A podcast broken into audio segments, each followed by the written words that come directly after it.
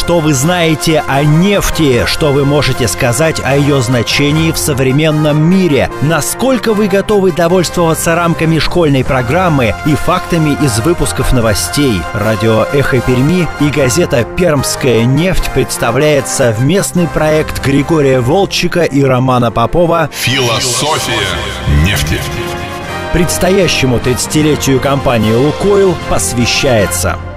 Это программа «Философия нефти». У микрофона Роман Попов, у второго микрофона Григорий Волчик. Историк, писатель, публицист. Человек, который в нефтегазовой промышленности знает все. И даже, казалось бы, о таких сторонах этого вопроса знает, что мне и в голову прийти не могли. А вот, например, сегодня, во-первых, здрасте, Григорий Аркадьевич. Добрый день. А во-вторых, да, сегодня мы поговорим о нефти в мировой культуре и мировой искусстве. Да, продолжаем отвечать на вопросы радиослушателей. Был такой вопрос. Ответ неутешительный. Я неоднократно говорил о том, что внимание общественности к нефтегазовой отрасли, глубинное понимание процессов, происходящих в этой отрасли со стороны широких народных масс, не соответствует реальному статусу этой отрасли в жизни нашей страны. Эта отрасль является определяющей, а мы, знаем примерно, сколько стоит баррель, сколько стоит литр бензина, да, собственно говоря, и все. Это неправильно. Так вот, ровно то же самое, на мой взгляд, вот такую глухоту проявили наши деятели искусства и культуры, потому что произведений искусства и культуры, посвященных нефтянке, значительно меньше, чем произведений, например, посвященной черной металлургии, шахтерам, строителям. Слушайте, и даже элементарно водителям, шоферам. Понимаете, о них гораздо больше, активнее все писали. Да какая разница, допустим, не сколько угодно пишут про шахтеров и про водителей, и про кого угодно, но один отдельно взятый Брюс Уиллис, нефтяник, спасающий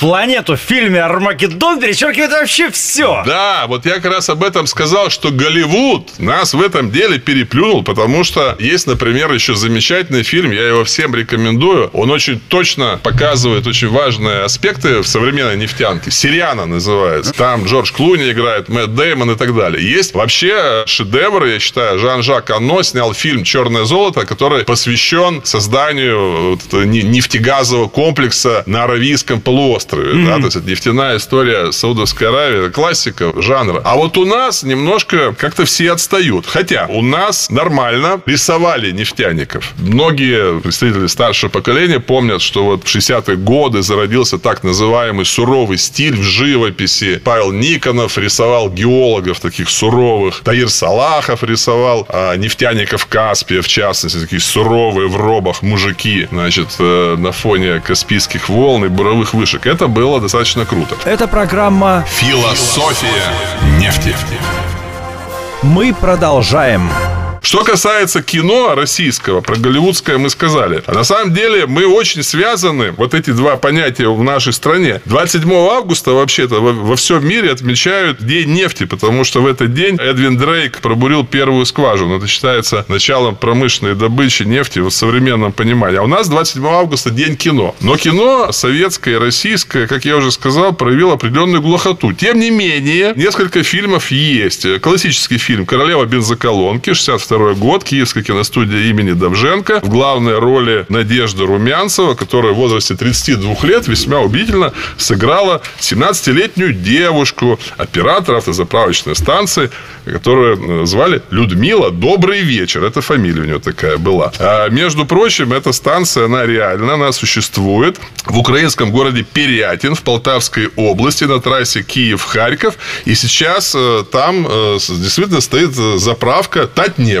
Вот, пожалуйста, поезжайте, посмотрите и заправьтесь. Окей, да. Самый такой близкий к нам фильм – это «Стратегия риска». Трехсерийный телевизионный художественный фильм, 1978 год. Сняли его мэтры жанра, автор сценария Рустам Ибрагимбеков, режиссер-постановщик Александр Прошкин. Снимался фильм у нас. Ого. В Полазне. Вот в чем фишка-то. В 1977 году летом приехала съемочная группа. Полазнефть выделила киношникам автобус «Лаз», освободили места в общежитии. их пионер-лагере возили по промыслам и консультировали по всевозможным вопросам. И кормили, скорее всего, в столовке и тоже кормили, своей. Конечно, да, в местной столовой. А однажды для них, то есть для киношников, был организован на Каме самый настоящий пожар. К одному из оснований законсервированной речной платформы, так называемой шпунтовой балки, подвели нефтепровод, пригнали к берегу пару бензовозов и, нагнетая насосами нефть, сделали огненный фонтан. Он в фильме в этом снят. Отлично. А есть фильм малоизвестный, я его смотрел в свое время, я до сих пор его помню, посвященный переработчикам. 1983 год, киностудия «Ленфильм», снова телевизионный, и снова в главной роли Александр Парро, такой очень красивый, мужественный такой товарищ. Он играет Пушкарева, руководителя строительства крупного нефтеперерабатывающего комбината в старом сибирском городе Ядринске, прототипом которого послужил, видимо, Тобольск. Там некое противостояние с местными активистами, экологами и так далее, и так далее. Ну, собственно говоря, список-то короткий, вот все, поэтому... Я не знаю, а песни? Мы, ребята, 80-й широты, это нет? Нет, это не про нефтяников 70-й широты. Про лесорубов есть, опять-таки про шахтеров есть. Там вышел в степь Донецкую парень молодой, и в забой отправился парень молодой. И так далее, и так далее. Про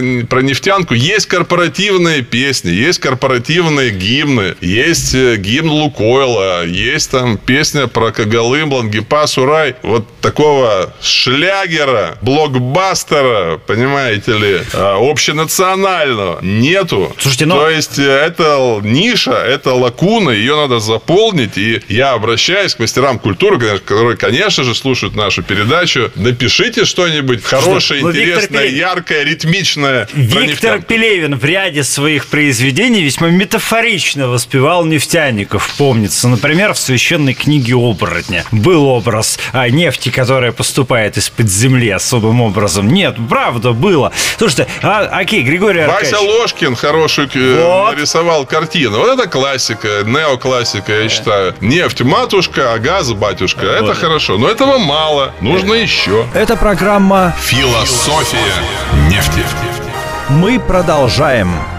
Давайте вернемся. У вас вообще есть предпочтение в картинах, может быть, я не знаю, в киношках, которые так или иначе затрагивают темы нефтяников? Потому что я вот, например, как только мне сказали «нефть в мировой культуре», у меня тут же в голове Армагеддон, и все, и никаких гвоздей, больше никак. Вот это мужественные нефтяники, которые круче, чем... Я-то прекрасно говорю, какие-то малохольные космонавты, там очень хорошо же получилось. Там, помните, основной конфликт профессиональный. Космонавтов черти как можно научить бурить, а вот нефтяников можно с легкостью научить лететь в космос и бурить там где угодно. Вот это очень хорошо. Я не знаю, правда это или нет, но тем не менее. А у вас? Да, я согласен, фильм неплохой, но еще раз говорю, что какого действительно шедевра, но не получилось. Кстати говоря, вот у американцев во многих фильмах фигурируют качалки. Пароль «Рыба-меч», я помню, там начинается действие тоже в Техасе среди качалок. 5 легких пьес. Классический американский фильм с Джеком Николсоном тоже начинается, но там, по-моему, калифорнийские промыслы с качалками. То есть, вот американцы любят использовать качалки как некий антураж, ну, слушайте, для кино. А вот у нас в этом плане, я считаю, мы отстаем. Надо подтягивать. Они еще, знаете, что делают с этими буровыми платформами? Они их еще обычно сжигают, устраивают там какие-нибудь взрывы эпохальные. Вот и когда им нужно показать, что вот прям земля ломается на части, ну, вот, например, там какой-нибудь там разлом или цунами или что-то еще, они всегда что-нибудь сделают с буровой морской платформой. Ну, видимо, потому что это очень эффектно рисовать можно. Кстати, надо обязательно, вот извините, я забыл в свое время, есть же классический фильм, который так называется «Нефть». Дэниел Дэй-Льюис в главной роли, он Оскара получил за роль нефтяник по фамилии Плейнвью, но это вымышленный герой, вымышленная фигура, там здорово показано, вот там как раз-таки четко показано, как зарождалась нефтянка, ну, правда, американская. Вот нам не хватает таких фильмов у себя. Героев у нас, между прочим, для подобных произведений много, и мы о них в свое время говорили. Это и первооткрыватели, это и первопромышленники, это и инженеры, и технологи, и те же самые буровики, и так далее, и так далее. С вами были Григорий Волчик и Роман Попов, и программа «Философия